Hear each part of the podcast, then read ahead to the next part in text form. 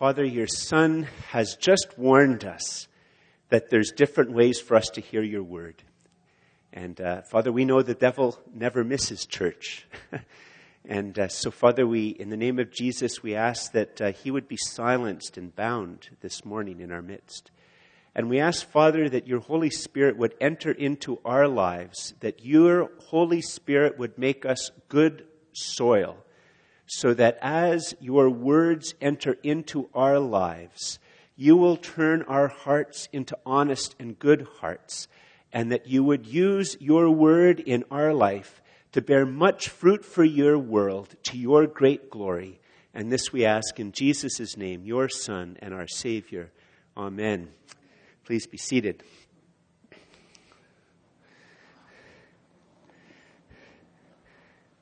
So um, I, I, didn't receive uh, the original thing myself directly, but um, I uh, I became aware of uh, th- through through an email of somebody who uh, heard something that our church was doing, and uh, they basically completely and utterly condemned us. Well, more me, because you folks, me and a couple of others, because most of you aren't directly involved with it.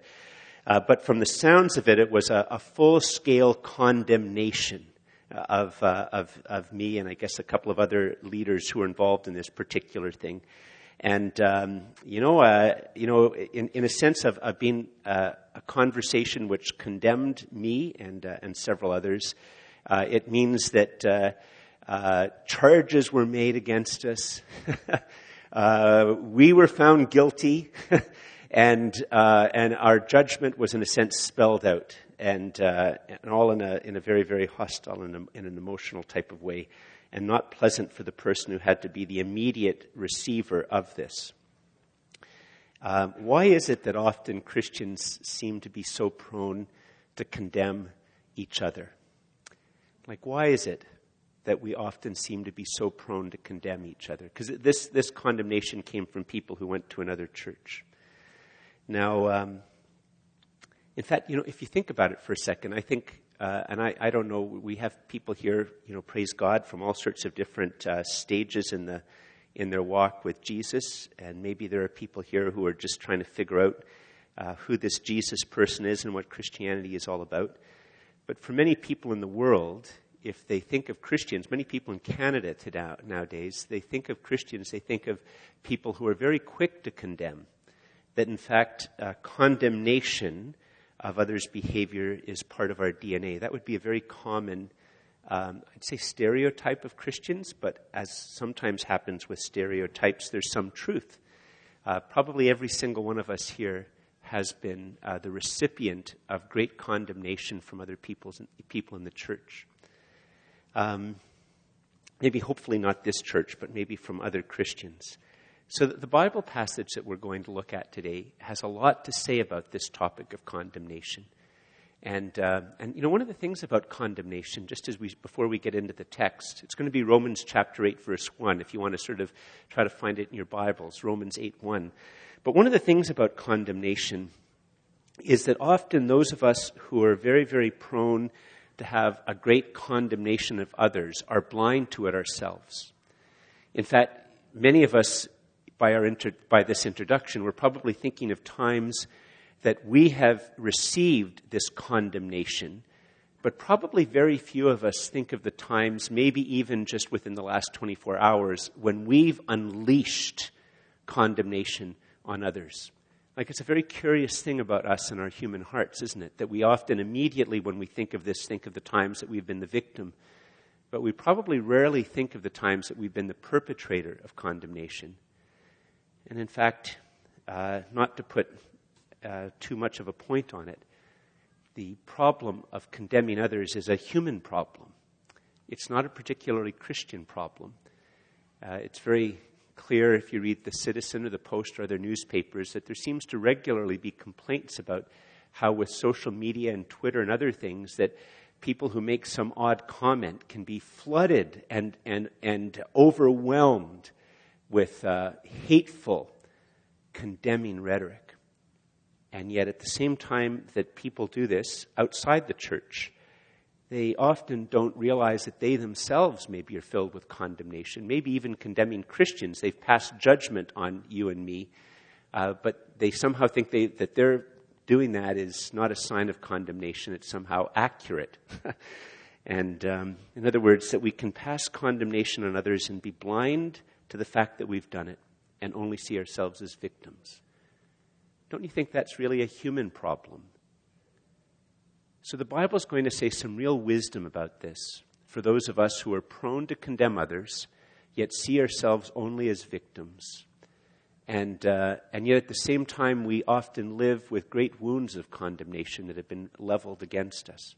So it would be a great help to me if you open your Bibles and you turned in your Bibles to Romans chapter 8, and we're going to begin at verse 1. Romans chapter 8, verse 1. And I know it's sort of in the middle of the book, and it's been, I think, six or seven weeks since we've looked in Romans. I'll give you a bit of a background in a moment, but let's at least start with this stark opening phrase. In fact, actually, Andrew, could you put it, oh, or Rebecca, could you put it up on the, the screen? I'd like you to all read this with me. Nope, that's, uh, it's Romans 8 1. Could you say this with me? There is therefore now no condemnation for those who are in Christ Jesus. I don't I can't remember how many words it is in the Greek. 13 words in English. These are very, very, very, very powerful words. And most of us either forget it in a Christian life or we in fact think it's wrong. And, but if you get nothing else out of this sermon other than to have this stick in your head, then this is a good thing. Can you say it with me again? There is therefore now no condemnation for those who are in Christ Jesus. It's a very, very, very powerful, powerful text. Now, you'll notice it says there is therefore now no condemnation. It's chapter 8, verse 1. That means there's been seven chapters beforehand. And uh, I don't expect people to always remember these things. It's hard enough for me to remember them myself. But the way the book of Romans is written, and we're going through the book of Romans, is that the way the book of Romans is written is Paul is writing this letter, uh, which is now considered to be scripture from God, the Bible, and he wrote it around the year 56 or 57. So he wrote it about 35 years or so, uh, 25 years or so after the death and resurrection of Jesus. And he's writing it to a, a, a group of churches, a group of Christians in churches in the capital city of the empire, in Rome. And Paul knows a few of these people, but he's never actually been to Rome. So he doesn't know most of the people. And, uh, and so in this letter, he sets out the great themes of the Christian faith, the great themes of the gospel. And the way he writes the letter is in the first six or seven verses, he gives a very standard, uh, well, extended uh, form of the standard greeting in Roman letters, uh, grace and peace, etc., etc. And then he goes and he spends about seven or eight verses, uh, basically just saying a few things about himself. You know, I'm, I'm, I'm uh, sort of finishing up some stuff here. I've always meant to see you and come and visit you. And I hope to be going somewhere else. And, and on my way to going somewhere else, I hope to drop in on you. And then Paul does something which is a bit unique uh, in the ancient world. Uh, he write in verses 16 and 17. He writes um, what we would now call an abstract or a précis of the entire rest of the letter. Those of you who are still in school, or those of you who remember when you were in school, in academic papers, in journal articles, there usually is an abstract that goes with it, and the abstract describes the content of the paper. In fact, when I was in university, I had friends who wanted to pad their bibliography uh, basically, uh, they pad their bibliography by reading a whole pile of abstracts and then listing it in their bibliography as, as if they'd read the entire article, uh, which I'm not encouraging you folks to do, uh, to pretend you've read articles that you haven't. But that's like that's how a lot of modern papers are, and that's how Paul actually writes the book of Romans. He, in verses 16 and 17, he uh, sets out a précis of everything he's going to talk about for the rest of the letter. Uh, in fact, actually, uh, could you put this up and why don't we say it together again? Because this is going to be regu- uh, important. Romans uh, 1.18. There we go. Can you just say this with me? For I am not ashamed of the gospel, for it is the power of God for salvation to everyone who believes, to the Jew first and also to the Greek. For in the gospel, the righteousness of God is revealed from faith to faith, as it is written, the righteous shall live by faith. And as I'm going to tell you about in a moment, we're going to see how this fits in. But Paul then writes uh, he tells us that's the whole book is all going to be an unpacking of this phrase. And then immediately he goes in verse 18 to try to sell the problem. Why is it that we need a power of God to make us right with himself? And then he describes what Jesus does upon the cross for us. And that sort of goes from the last half of chapter 3 up until the end of chapter 6. He describes the positive and negative aspects of what Jesus does for us on the cross. And then in chapter 7, he talks a little bit about what it means to be human. And, uh, and then he comes to chapter 8, verse 1, after having talked about all of these things, and he begins. Could you put verse 1 up again? Chapter uh, 8, verse 1. Could you put that up again, Rebecca? You're having to really work hard this morning. Could you say this with me again? There is therefore now no condemnation for those who are in Christ Jesus.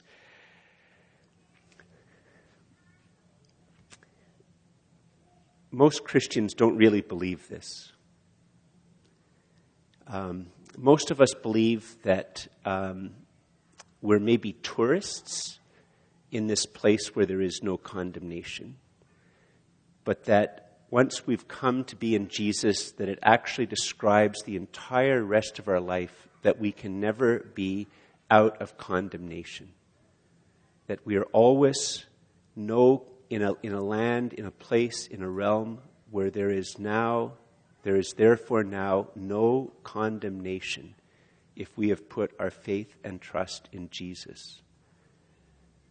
There might still be people who condemn us, but God, who sees every human heart and sees us perfectly and knows everything there is to know about us, um, with nothing left over, and every act of evil, whether done something that we've done or every good thing that we should have done that we didn't do, which is also wrong. That any, any, every, every act of evil is also an act against God, and He is the true judge who knows us truly and perfectly and completely and thoroughly. He knows the times that we really have done something wrong. He knows those times when we've been doing something right but while it's technically right, we've been doing it so we can boast or for our own glory or for our own power or to manipulate people, which is another type of power. And He knows every single thing there is to know about us. But that when we are in Christ Jesus by faith, there is no condemnation. Ever. Ever. For all eternity. That's what this text says. So, so, Paul immediately sort of goes into a little bit of just going to unpack it. The rest of chapter 8, he's going to continue to, to ex- describe what that means and the power and the importance of this in the Christian life. But if you listen, he says, There is therefore now no condemnation for those who are in Christ Jesus. For the law of the Spirit of life has set you free in Christ Jesus from the law of sin and death. For God has done what the law, weakened by the flesh, could not do by sending his own Son in the likeness of sinful flesh. And for sin, he condemned sin in the flesh, in order that the righteous requirement of the law might be fulfilled in us, who walk not according to the flesh, but according to the Spirit. I'm just going to read this again. Remember the, the big point, the shocking point. I'm not encouraging people to get tattoos, but if you got a tattoo, maybe 8 verse 1 would be a good thing to get tattooed somewhere on your body so you could read it for yourself. There is therefore now no condemnation for those who are in Christ Jesus. And then it says, For the law of the Spirit of life has set you free in Christ Jesus from the law of sin and death. And this version of the Bible that I'm reading, it likes to keep the same Greek word, the same Greek word, uh, all the way through a text. But um, in the book of Romans, the word law actually has different types of meanings depending on the context. And in this particular case, it doesn't mean a set of rules of the Holy Spirit. What it means is it means that there's a type of logic and power to the work of the Holy Spirit. A type of logic and power of the work of the Holy Spirit. And that this law, this sort of logic of how the Holy Spirit works, this power of how the Holy Spirit works, is that the Holy Spirit always works in such a way that the Holy Spirit, even before you are a Christian, the Holy Spirit is working in your life to come to try to get you to come to a place where you will put your faith and trust in the person and the work of Jesus, who he is and what he did for you on the cross. And the logic and the power of the Holy Spirit to lead you to this faith in Jesus and what he does for you on the cross. It's not just a logic and a power that works until you become a Christian, and then after you've given your life to Jesus, it has some other plan. Paul is saying here that throughout your entire Christian life, the logic and the program and the power of the Holy Spirit will always continually be bringing you back to the person of Jesus and what it is that he does for you on the cross. That that's what the Holy Spirit's project is. Its first and primary and recurrent project in our lives.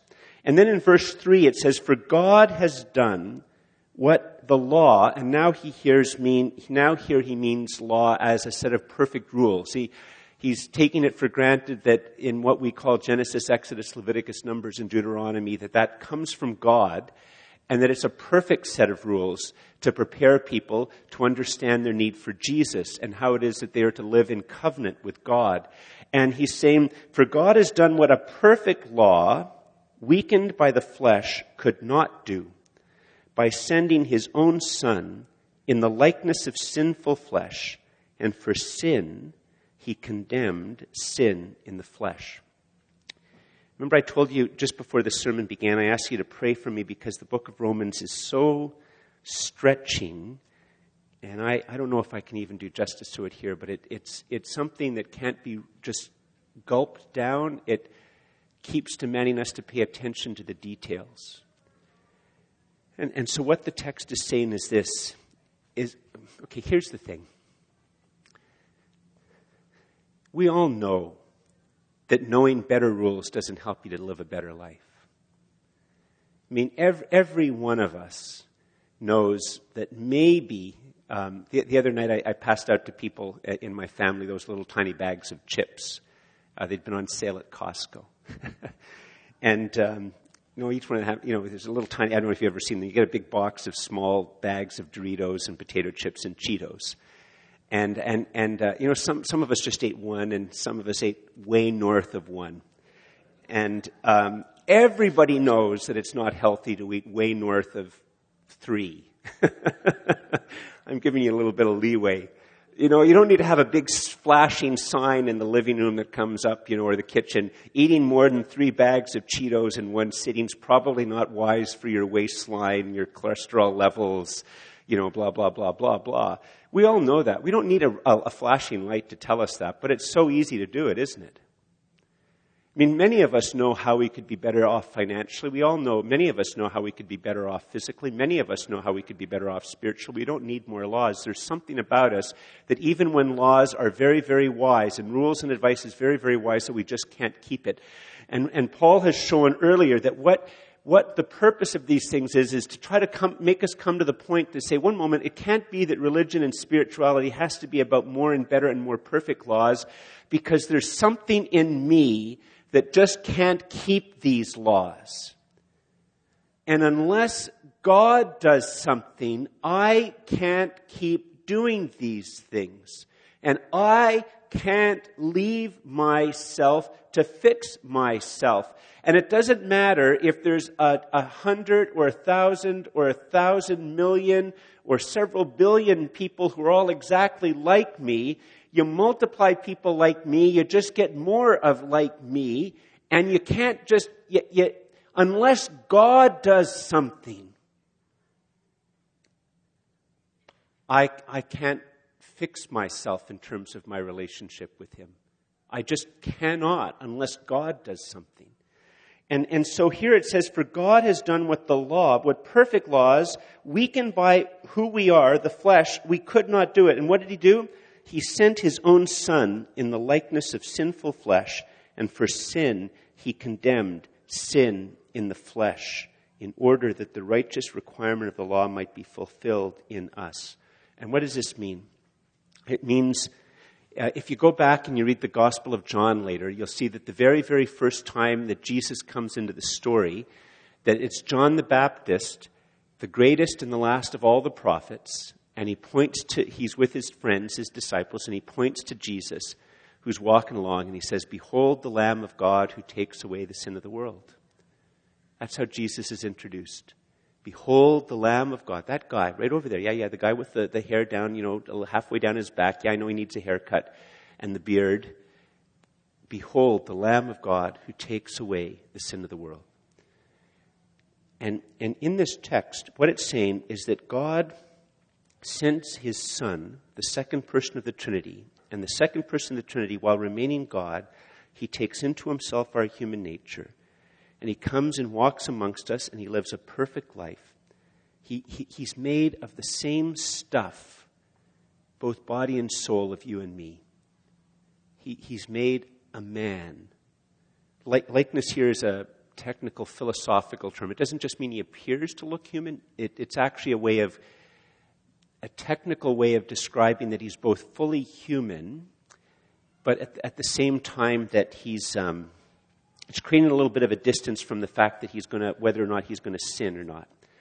And, and so it's saying here that Jesus comes and lives a fully human life, and the purpose of his coming to earth is to die for sin.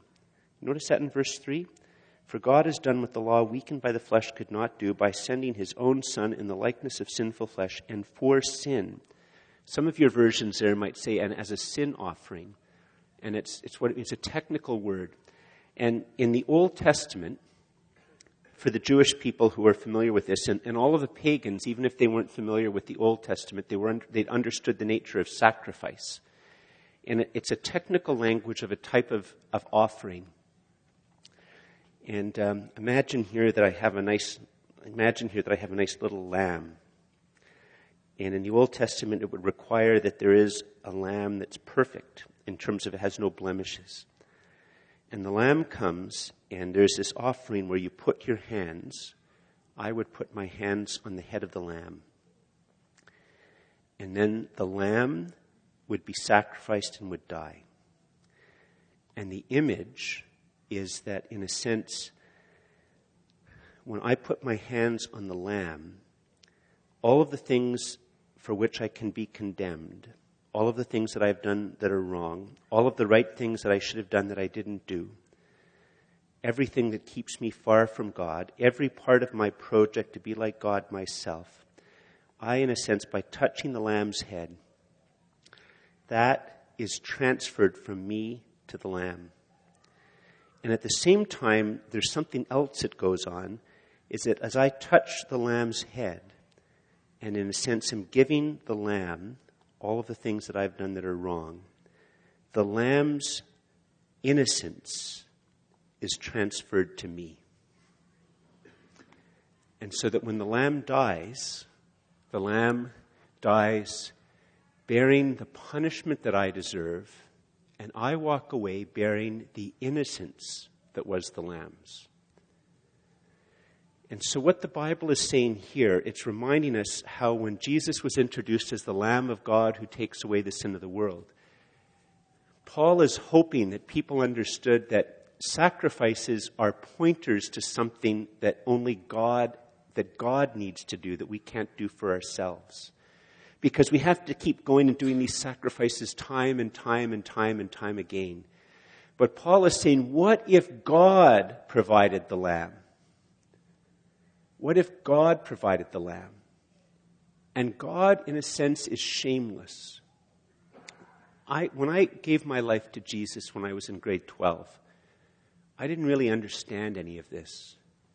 All I understood was that there was this great lack and inadequacy and bentness in me, and that Jesus would accept me and he would deal with it. That's sort of all I really sort of understood. But what the Bible is saying here is that God is shameless when we, in a sense, come to the point where we realize that unless God does something, we have no real hope. that we need God to do what I cannot do and only He can do. That it doesn't matter about my rituals, my spirituality, my rules, my, my membership. I'm, go- I'm going to die and I'm separate and, and distant from Him. And so I reach out to Jesus and call for Jesus. And what this text is saying is that Jesus then reaches down to me and he puts his hands in mine. And when my hands go in the hands of Jesus, and the hands of Jesus go in my hands, even though I don't understand maybe that he is the Lamb of God who takes away the sin of the world, I am touching the Lamb of God the Lamb of God who takes away the sin of the world is touching me. And at that moment, even though I am not complete and I am not aware of it at all, maybe some of you are, but many of us are not even aware of it, it is exactly the same as if I have placed my hands in that image on the, on the Lamb. And at that moment, that I put my hands out to Jesus and He reaches across that infinite distance to put His hands in mine and take his hands in mine and my hands are in his, at that moment there is an exchange. And his purity and innocence becomes mine. And my all that I can be condemned for becomes his. And that Jesus' death upon the cross is not just an act in history that happened once but because Jesus is God, the Son of God, it is an act that is always available for every human being, even those who come after. And so it is. And could you put up the first point, Rebecca? Jesus was the Lamb of God who takes away the sin of the world. So by faith in him, there is therefore now no condemnation.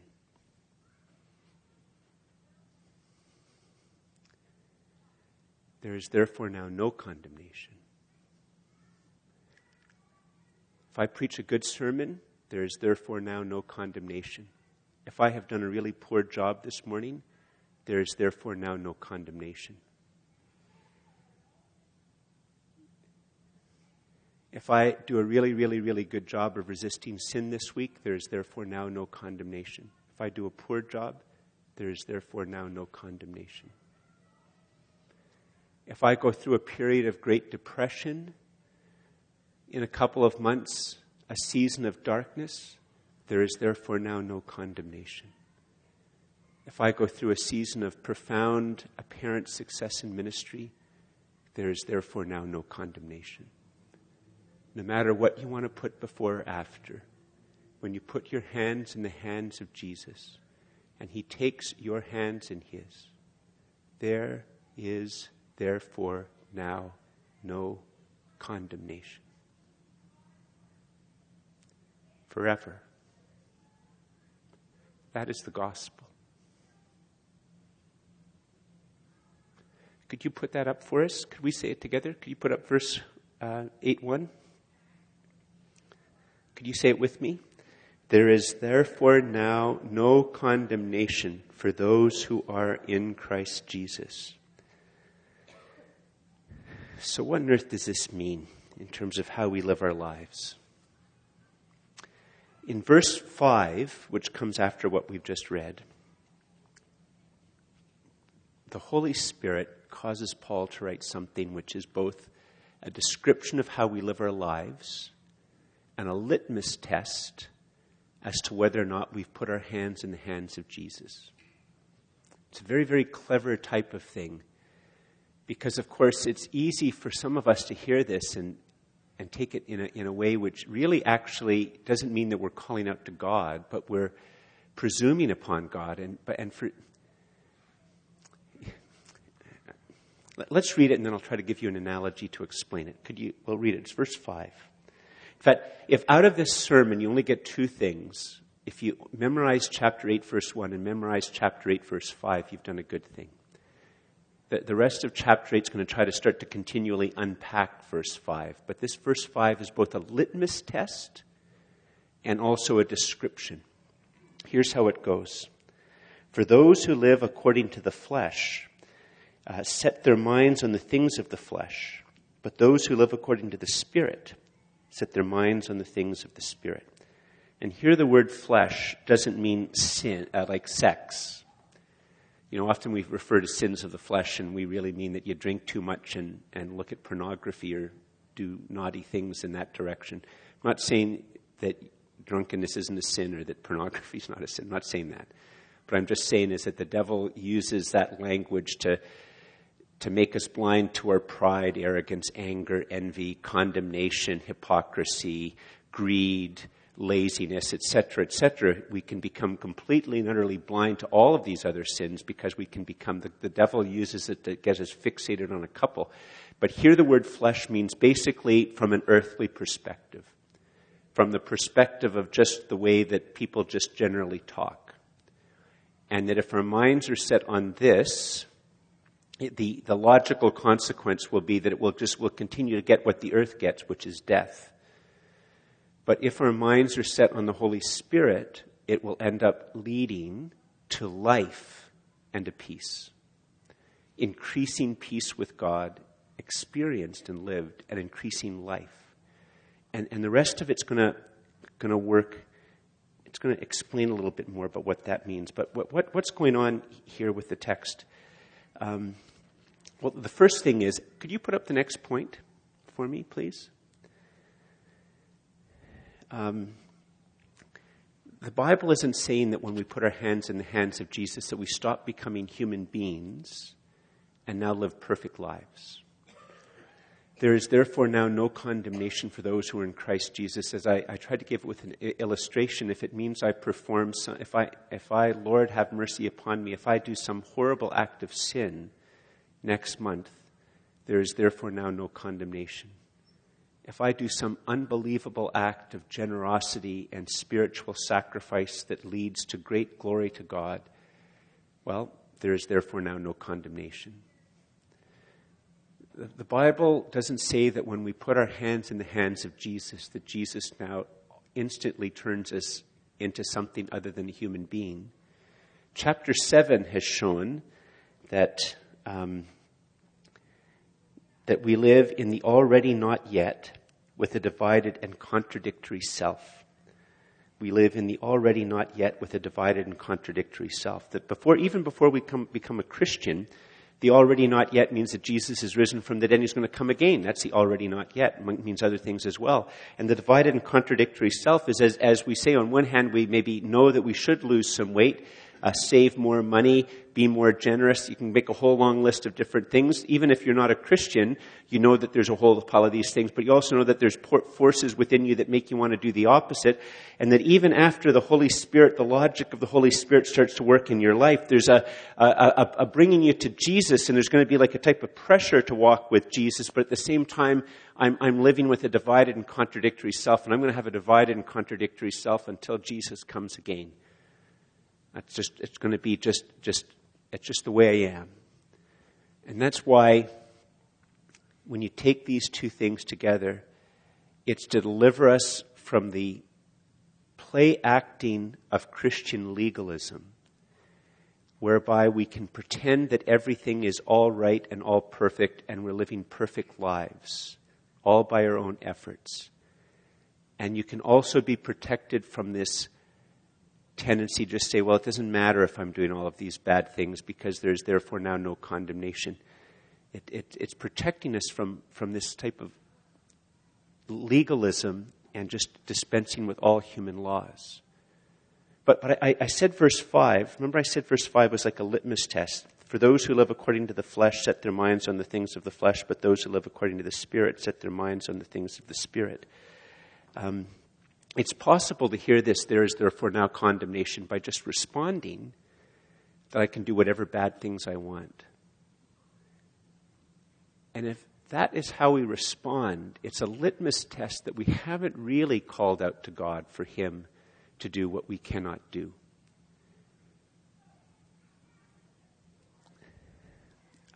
maybe here's a bit of an illustration. I have to watch my time. Um, I, have been a minister for quite a few years, and um, one of the things I've discovered about being a minister is I can't predict when I do a marriage whether the marriage will somehow hold or whether it will break up in divorce. I've done marriages where I thought this is, I've, you know, I've even told my wife this is a really great young couple. They really seem to be deeply in love. They seem to be really keen. And, uh, and then a year later, the marriage is broken up. I can think of one preeminent uh, marriage that I did. Uh, this is quite a few years ago when I was in another city, and uh, I met this. The, the, young woman went to my church, and this fellow didn't and um, he was a bouncer at one of the roughest bars in the entire Ottawa Valley. Not making up one of the a bouncer at one of the roughest, toughest, regularly big fights. He was a bouncer there, and when we met, he. I mean, he swore and cursed and used foul language all the way through our meeting. I mean, he was really, really rough. And I, I and, and she was this like really sweet young thing. And I, I went home to Louise and I said, wow, I, don't, I just can't, I can't understand this. Like, this is, this is a disaster. 20 some odd years later, they're still married. And um, he was completely transformed. Like, when he entered into the marriage vows, he meant it. And he he stopped being a bouncer. He set up several businesses. He became relatively prosperous. And the foul language and all of that other stuff, it all started, it, it didn't change overnight, but there started to be the, the, the, the, the importance of the marriage vow and the importance of that woman started to change him. See, some people take the marriage vows as an excuse that they no longer have to try. Well, we're married. You can't do anything about it, so I can be just as big a jerk as I want. And other people, not, I mean, obviously everybody has times when things are bad, but the marriage vows somehow become a means by which our life starts to change for the better. And that's what Paul is saying here. Because remember, the, what the Holy Spirit does, the logic or the power of the Holy Spirit, is it leads us to a faith in Jesus. It, it leads us to this point where we realize that I need God to do what only God can do. I have come to the end of my rope. And you call out to Jesus. And Jesus reaches down across that infinite space that we cannot bridge ourselves, and he takes our outstretched hands symbolically. I mean, we probably don't maybe necessarily reach our, reach our arms out, but he takes our outstretched hands in his, and he takes us to himself. And he has been our sin offering when he died upon the cross. He is the Lamb of God who takes away the sin of the world. And even though I do not realize it, when my hands go in His, all of the condemnation that is due on me has fallen on Him. And all of His purity and life and innocence is somehow bestowed upon me. And there is therefore now no condemnation. And the Holy Spirit will continually lead us back to the gospel and as the Holy Spirit leads us back to the gospel, and as we become disciples of Jesus who are gripped by the gospel, the gospel starts to become, and the other teachings in light of who it is that Jesus is and what he's done for us on the cross, it becomes the ground upon which we, we start to live and how we understand things. And the actual gospel itself starts to shape us and, and, as the, and as the gospel grips us and as it grounds us and it starts to shape us and it starts to nudge us to do things that we hadn't thought of doing before, and it draws us to do things that we hadn't thought of doing before. And it's as, as, as we think about the fact that in Jesus there is now therefore no condemnation, and all of a sudden, as that starts to grip us, we start to realize, we know what, maybe I shouldn't condemn others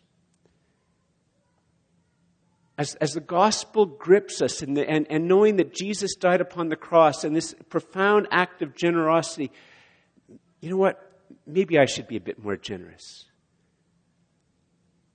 And, and, and as, as we realize that all of the things that we've done that are wrong have been laid on Him, and His purity and, and goodness is, is, is given upon us, then, then all of a sudden the shape of maybe living a life where we forgive others starts to make some sense. That we're drawn to that, that we're nudged by that, that we're standing in a place by which we can understand that maybe forgiveness and turning the other cheek and being one that swallows evil and be the place where the cycle of evil stops, that maybe that makes sense. That, that maybe if, if, if God, through Jesus, that he, Jesus sets aside all of his, all of his riches, so to speak, in heaven to become poor for me. Well, maybe this odd thing of tithing, maybe that starts to make sense. Maybe that makes sense. And, and so you see, like in those marriage examples, it could be that when we hear what Jesus has done for us on the cross, we think, oh, good, I can do whatever I want, which is wrong, and God's not going to do anything about it. And all that means is that we really haven't given our lives to Jesus. And, and others of us, as the as our minds are set on what the Holy Spirit's mind is set on, which is first of all Jesus and what He's done for us on the cross, it starts to free us. Starts to free us. And we start to have peace. Now, but some of you might say, George, do you know, I've been a Christian all these years, George, and do you know what goes through my mind? Do you know sometimes the violent and dark thoughts that I have? Do you know sometimes, George, I don't know, I'm not like you. You look like you think about all these holy things and you read all these books. And if you just saw the rage I have, if you just saw how angry I am, if you just if you just knew the hold that money had on you if you just know if you just knew how i sometimes can't sleep at night because i i, I just can't get my mind off, off off of what that person said to me. Can you put the scripture back up? You know what I have to say? Why don't you say it with me? There is therefore now no condemnation for those who are in Christ Jesus. Say it with me again. There is therefore now no condemnation for those who are in Christ Jesus if you're really, really, really successful at dealing with all of these things, there is therefore now no condemnation for those who are in Christ Jesus. If you're having a real problem with rage or greed, after you've given your life to Jesus, there is therefore now no condemnation for those who are in Christ Jesus.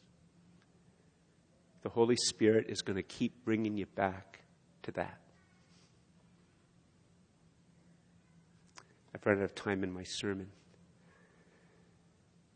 The other points I was going to say, we can, can it'll be online, but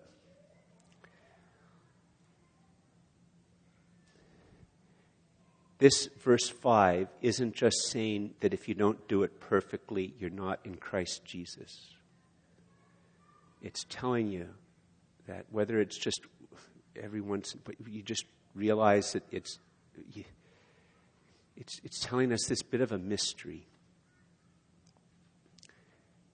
That setting our minds on the Spirit is, I mean, we should call out in God. We should say, Father, please make me a disciple of Jesus, gripped by the gospel, who's living for your glory.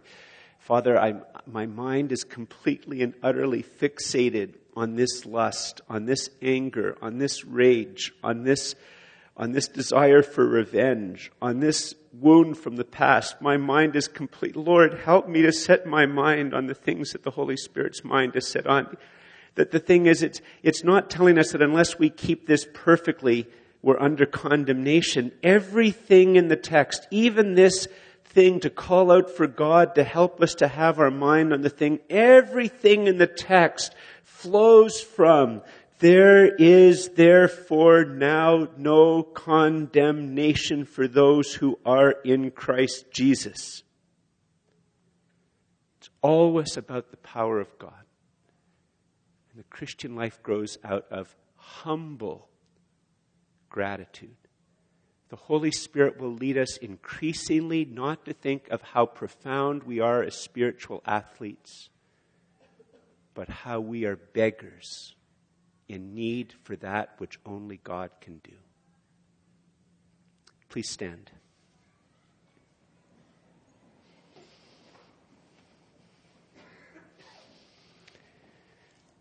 Bow our heads in prayer.